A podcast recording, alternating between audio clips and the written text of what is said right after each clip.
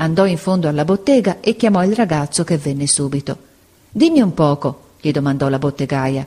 Ti ricordi che il giovane di Merelli andasse qualche volta a portar delle lettere a una donna di servizio in casa dei figli del paese?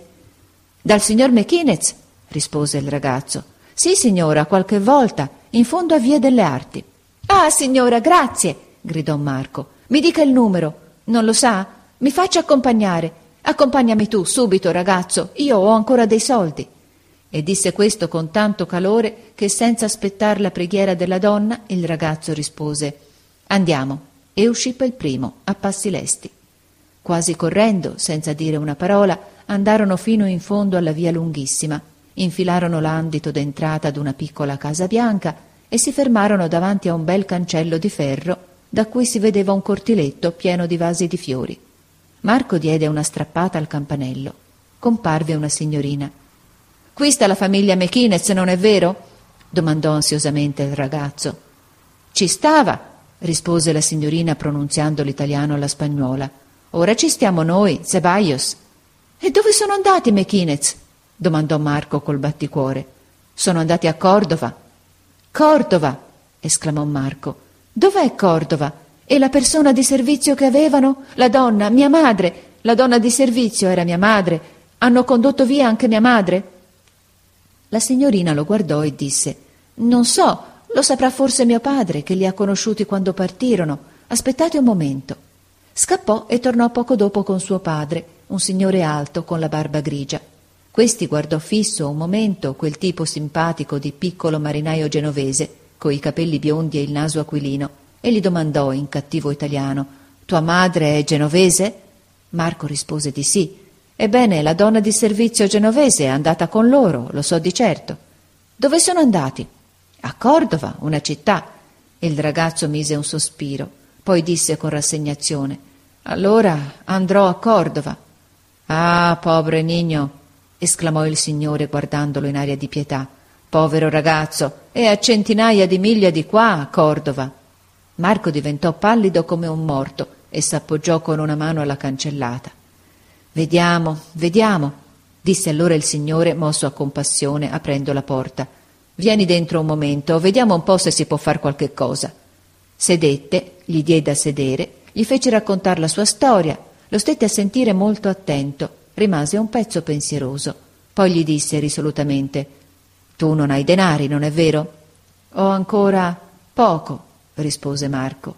Il signore pensò altri cinque minuti, poi si mise a un tavolino, scrisse una lettera, la chiuse e porgendola al ragazzo gli disse Senti, italianito, va con questa lettera alla Boca. È una piccola città mezza genovese a due ore di strada di qua. Tutti ti sapranno indicare il cammino. Va là e cerca di questo signore a cui è diretta la lettera e che è conosciuto da tutti. Portagli questa lettera. Egli ti farà partire domani per la città di Rosario e ti raccomanderà qualcuno lassù che penserà a farti proseguire il viaggio fino a Cordova, dove troverai la famiglia McInnes e tua madre. Intanto piglia questo. E gli mise in mano qualche lira. Va e fatti coraggio. Qui hai dappertutto dei compaesani, non rimarrai abbandonato. Adios. Il ragazzo gli disse grazie, senza trovare altre parole. Uscì con la sua sacca e, congedatosi dalla sua piccola guida, si mise lentamente in cammino verso la boca, pieno di tristezza e di stupore, attraverso alla grande città rumorosa. Tutto quello che gli accadde da quel momento fino alla sera del giorno appresso gli rimase poi nella memoria, confuso ed incerto come una fantasticheria di febbricitante, tanto egli era stanco, sconturbato, avvilito. E il giorno appresso, all'imbrunire, dopo aver dormito la notte in una stanzuccia d'una casa della Boca, accanto a un facchino del porto, dopo aver passata quasi tutta la giornata seduto sopra un mucchio di travi e come trasognato in faccia a migliaia di bastimenti, di barconi e di vaporini, si trovava a poppa d'una grossa barca a vela, carica di frutte, che partiva per la città di Rosario, condotta da tre robusti genovesi abbronzati dal sole, la voce dei quali e il dialetto amato che parlavano gli rimise un po' di conforto nel cuore. Partirono e il viaggio durò tre giorni e quattro notti e fu uno stupore continuo per il piccolo viaggiatore. Tre giorni e quattro notti su per quel meraviglioso fiume Paranà, rispetto al quale il nostro grande Po non è che un rigagnolo, e la lunghezza dell'Italia quadruplicata non raggiunge quella del suo corso. Il barcone andava lentamente a ritroso di quella massa d'acqua smisurata.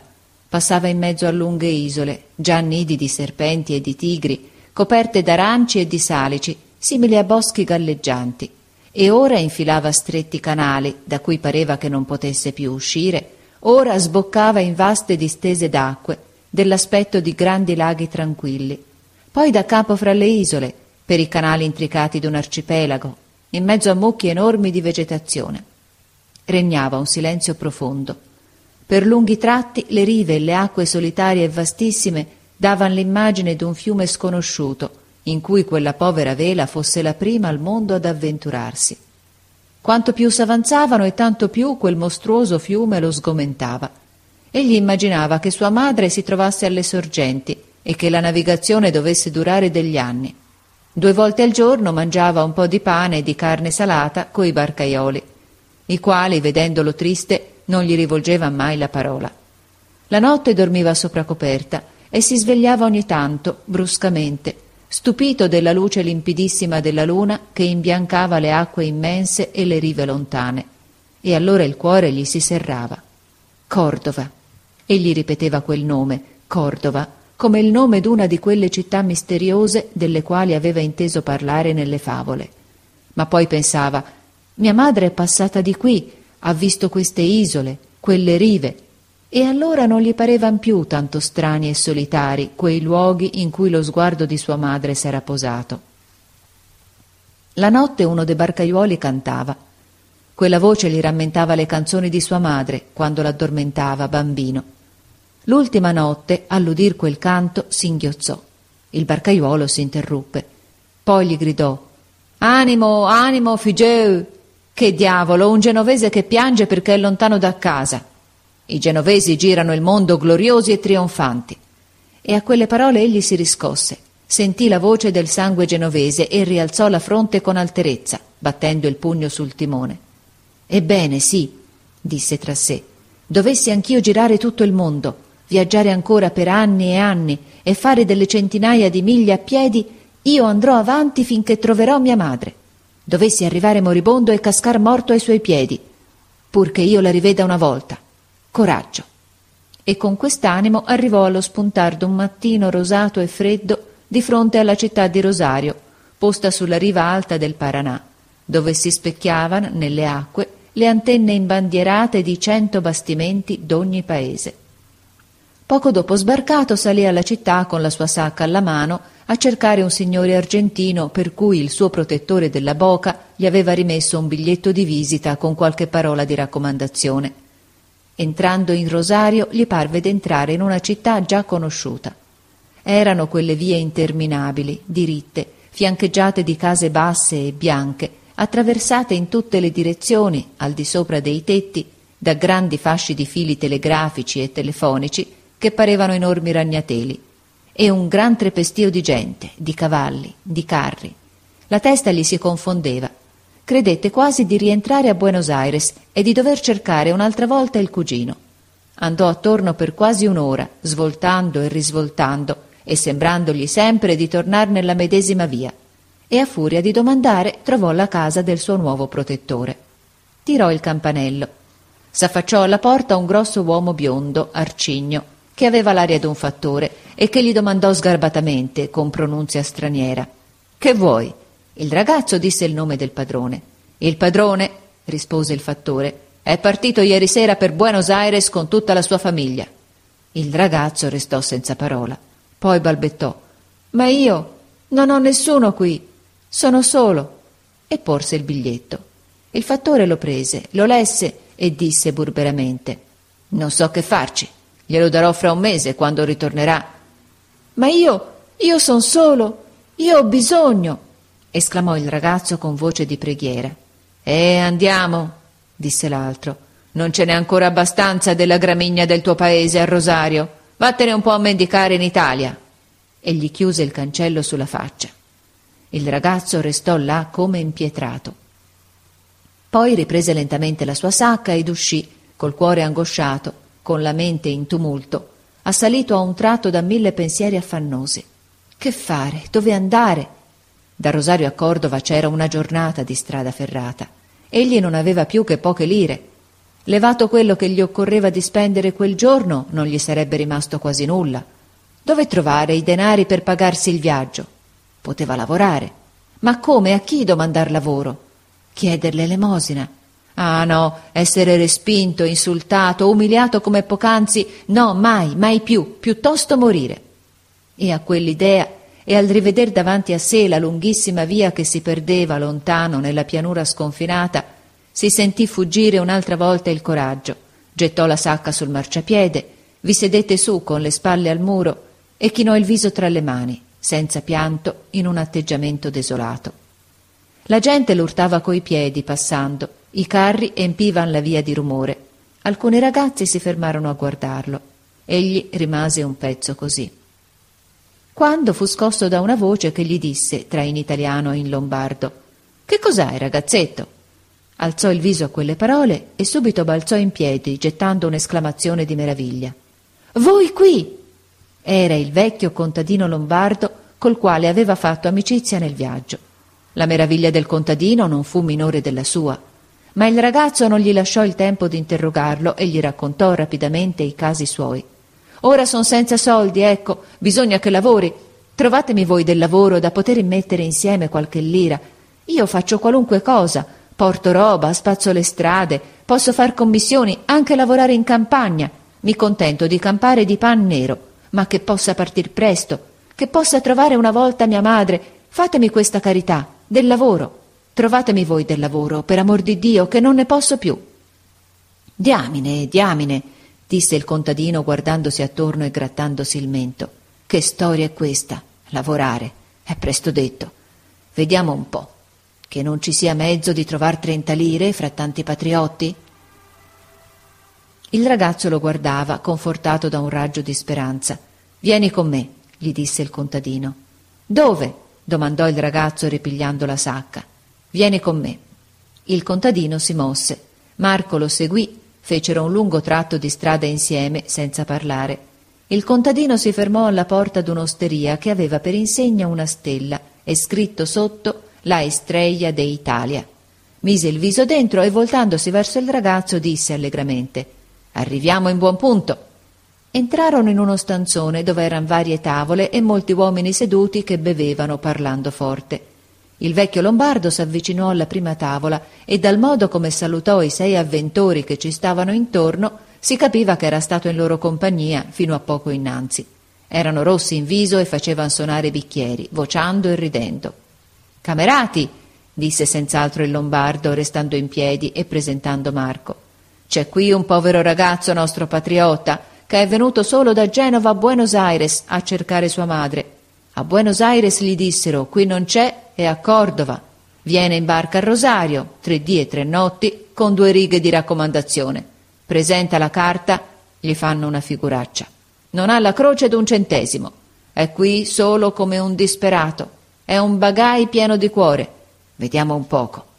Non ha da trovar tanto da pagare il biglietto per andare a Cordova a trovar sua madre? L'abbiamo da lasciar qui come un cane? Mai al mondo, per Dio! Mai non sarà detto questo! gridarono tutti insieme battendo il pugno sul tavolo. Un patriota nostro! Vieni qua, piccolino, ci siamo noi, gli emigranti. Guarda che bel monello! Fuori dei quattrini, camerati! Bravo! Venuto solo, hai del fegato. Bevi un sorso, patriotta. Ti manderemo da tua madre, non pensare. E uno gli dava un pizzicotto alla guancia, un altro gli batteva la mano sulla spalla, un terzo lo liberava dalla sacca, Altri emigranti s'alzarono dalle tavole vicine e s'avvicinarono. La storia del ragazzo fece il giro dell'osteria.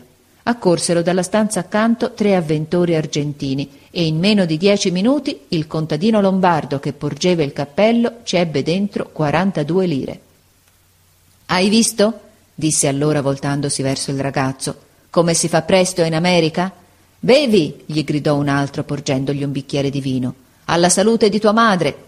Tutti alzarono i bicchieri e Marco ripeté Alla salute di mia. Ma un singhiozzo di gioia gli chiuse la gola e rimesso il bicchiere sulla tavola si gettò al collo del suo vecchio. La mattina seguente, allo spuntare del giorno, egli era già partito per Cordova, ardito e ridente, pieno di presentimenti felici. ma non c'è allegrezza che regga a lungo davanti a certi aspetti sinistri della natura.